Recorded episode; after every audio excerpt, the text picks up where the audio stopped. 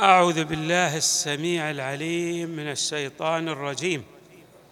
بسم الله الرحمن الرحيم والحمد لله رب العالمين. والصلاة والسلام على أشرف الخلق سيدنا ونبينا محمد وآله أجمعين الطيبين الطاهرين. قال الله تعالى في القرآن الكريم إن هذا القرآن يهدي للتي هي أقوم.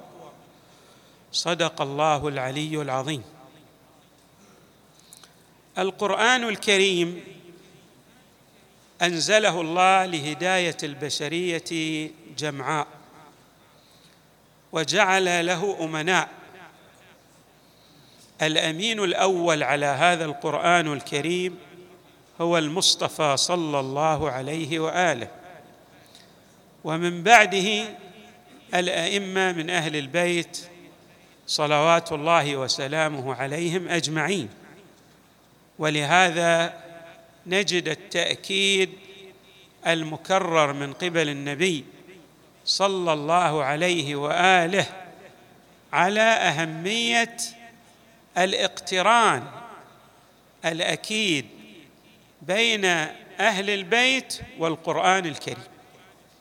لأن القرآن الكريم يهدي إلى أهل البيت عليهم السلام كما يهدي للتي هي أقوم. إذ أن الهداية للتي هي أقوم تتحقق من خلال التجسيد الكامل الذي يقوم به المعصوم عليه السلام. وكما أن القرآن الكريم يهدي إلى أهل البيت فأهل البيت صلوات الله وسلامه عليهم أجمعين يهدون إلى القرآن. من هنا نجد أيضا الأحاديث الكثيرة والتي جاءت بمعان مختلفة تصب من حيث المضمون في أهمية التمسك بالقرآن بل وتعطي إضاءات للكيفية المرادة من قبل الله تبارك وتعالى للتمسك بالقرآن أي أن المعصوم يبين كيف يكون المسلم متمسكا بكتاب الله. يعطي معصوم دلالات وإيضاحات بينة لكيفية التمسك بالقرآن الكريم. لا يقول أحد أنني أتمسك بالقرآن الكريم من خلال التلاوة مثلا أو أتمسك بالقرآن الكريم من خلال الحفظ. القرآن الكريم التمسك الصحيح به هو التجسيد الكامل لأوامره الامتثال لأوامره والانتهاء بنواهيه والسير على وفق ما يريده الحق تبارك وتعالى كما جاء في آيات الذكر الحكيم. إمامنا الحسن كجده المصطفى وأبيه أمير المؤمنين عليه السلام وأمه الزهراء صلوات الله وسلامه عليها والبقية من أهل البيت. وردت عنه أحاديث متعددة يبلور في هذه الأحاديث المعنى الدقيق للكيفية المثلى للتمسك بالقرآن الكريم. اولا يشرح لنا الإمام عليه السلام لماذا ينبغي علينا أن نتمسك بهذا القرآن الكريم. فيقول عليه السلام إن هذا القرآن فيه مصابيح النور وشفاء الصدور. القرآن لماذا نتمسك به؟ لأنه يعطينا ماذا؟ النور الذي يضيء لنا الظلمات وأيضا يشفي صدورنا. الإنسان يتعرض لأوبئة معنوية كما هناك أوبئة في عالم المادة. الشكوك والظنون هي أوبئة معنوية يعني بمثابة الميكروبات والفيروسات في عالم المادة. ثم يقول عليه السلام فليجي الجال بضوئه وليلجم الصفة قلبه. فليجلي الإنسان إذا أراد أن يزيل الغبش والغطش من عليه من على ناظريه يحتاج إلى أمور. كذلك الإنسان يستطيع أن يجلي بآيات القرآن الكريم أو يجلي بآيات القرآن الكريم ما يعتريه من غبش. في طريقه إلى الله تبارك وتعالى. ثم يقول وليلجم الصفه قلبه. ما معنى وليلجم الصفه قلبه؟ يعني يجعل أوصاف القرآن مجسدة في شخصيته. ولذلك تجد أن أولياء الله تعالى إذا ذكرت لهم الأوصاف التي للمؤمنين ماذا؟ يكررون هذه الأوصاف في التلاوة ليجسدوا هذه الأوصاف في عالم الخارج في تعامل الإنسان مع أخيه الإنسان وفي تعامل الإنسان مع مفردة الكون بنحو عام. وليلجم الصفه قلبه فإن التفكير حياة قلب البصير. كما يمشي المستنير في الظلمات بالنور. يعني كما أننا نحتاج إلى إضاءة في الليل المدلهم بالظلمة كذلك نحتاج في الشبهات التي تعتري طريقنا في الوصول إلى الله إلى تمثل هذه الآيات الكريمة. في حياتنا والتطبيق الكامل لها. ويقول أيضا عليه السلام في هذا الشأن ما بقي من هذه الدنيا بقية غير هذا القرآن فاتخذوه اماما.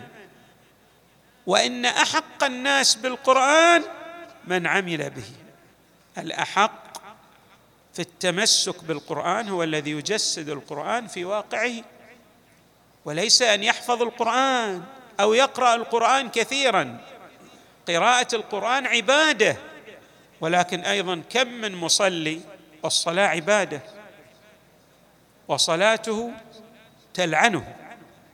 كم من صائم لا يستفيد من صومه كذلك كم من قارئ للقرآن وهو يضاد القرآن في مساره.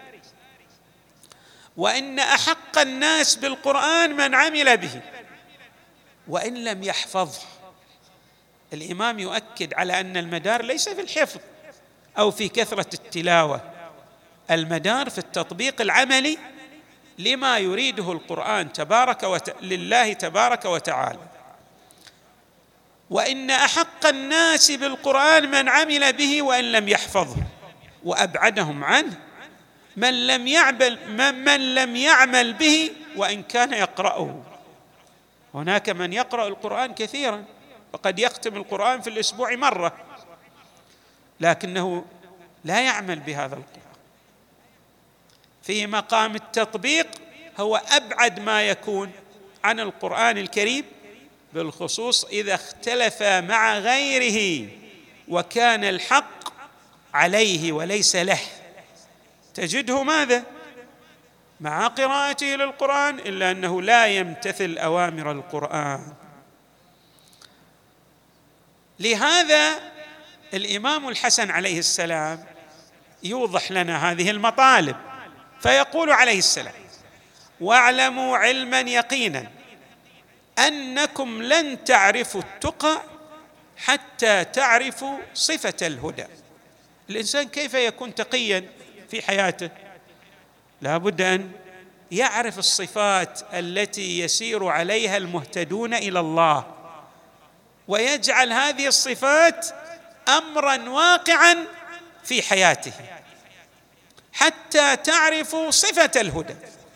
ولن تمسكوا بالقرآن بميثاق الكتاب تمسكوا بمعنى تتمسكوا.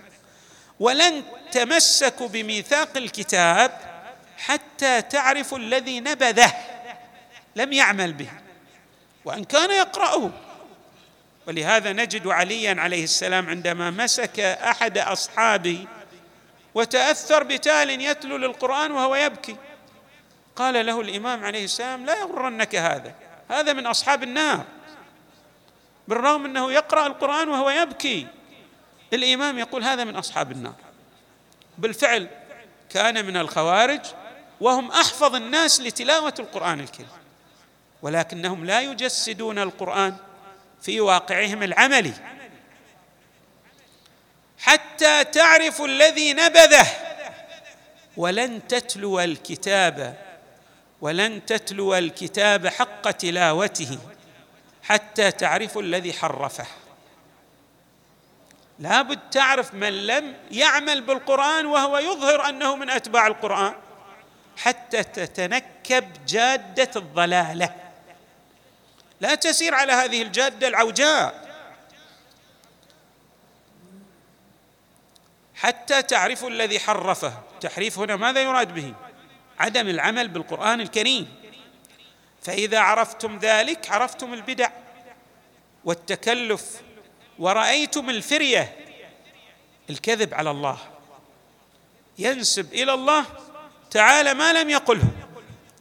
ورأيتم كيف يهوي من يهوي في جهنم في الضلالة في الغواية.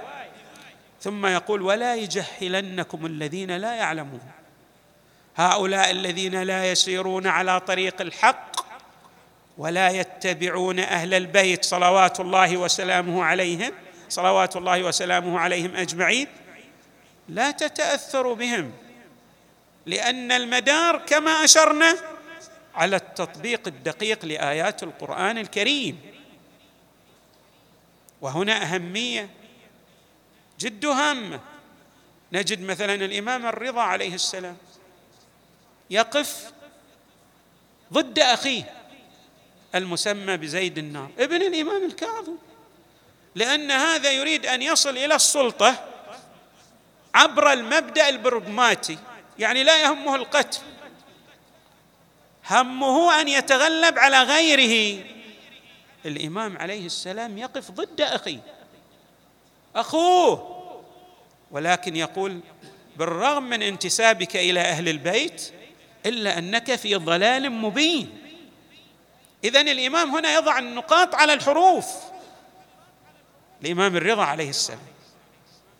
حتى لا يغترن أحد بمن مثلا ينتسب إلى أهل البيت وهو في ضلال مبين. لأن المدار على التطبيق الدقيق لآيات القرآن الكريم وليس على الانتساب. وهنا أهمية فائقة وكبيرة. لهذا يؤكد الإمام ولا يجهلنكم الذين لا يعلمون. والتمسوا ذلك عند أهله المصادق الواضحة وهم الأئمة من أهل البيت. فإنهم خاصة نور يس خاصة نور يستضاء بهم وأئمة يقتدى بهم بهم عيش العلم وموت الجهل. إذا اتبعت أهل البيت صلوات الله وسلامه عليهم أجمعين خلاص سرت في الطريق المستقيم. لذلك ستهتدي بالقرآن ستعرف الحق ستكون من أتباع الله تبارك وتعالى. أيضا الإمام يقول إن القرآن هذا فيه كل ما تريده إذا أخذت المعاني ممن يجسد القرآن. يقول الإمام عليه السلام كتاب الله فيه تفصيل كل شيء لا يأتيه الباطل من بين يديه ولا من خلفه والمعول عليه في كل شيء. ثم يلفت انتباه الغير إلى أهمية الرجوع إلى أهل البيت صلوات الله وسلامه عليهم أجمعين. فيقول لا يخطئنا تأويله. نحن الذين نعرف كنه المراد بآيات القرآن الكريم. بل نتيقن حقائقه. فأطيعونا فإن إطاعتنا فإطاعتنا مفروضة. إذ كانت بطاعة الله والرسول وأولي الأمر. يقول نحن أولو الأمر الذين أمر الله تبارك وتعالى بالتمسك بهم. ونحن الذين أرادنا المصطفى صلى الله عليه وآله بحديث الثقلين. فاذا الإمام عليه السلام كما نعبر في تعبيرنا الحديث والمشهور يضع النقاط على الحروف في مسألة التمسك بالقرآن والسير على هديه من خلال السير. في مسار محمد وآل محمد.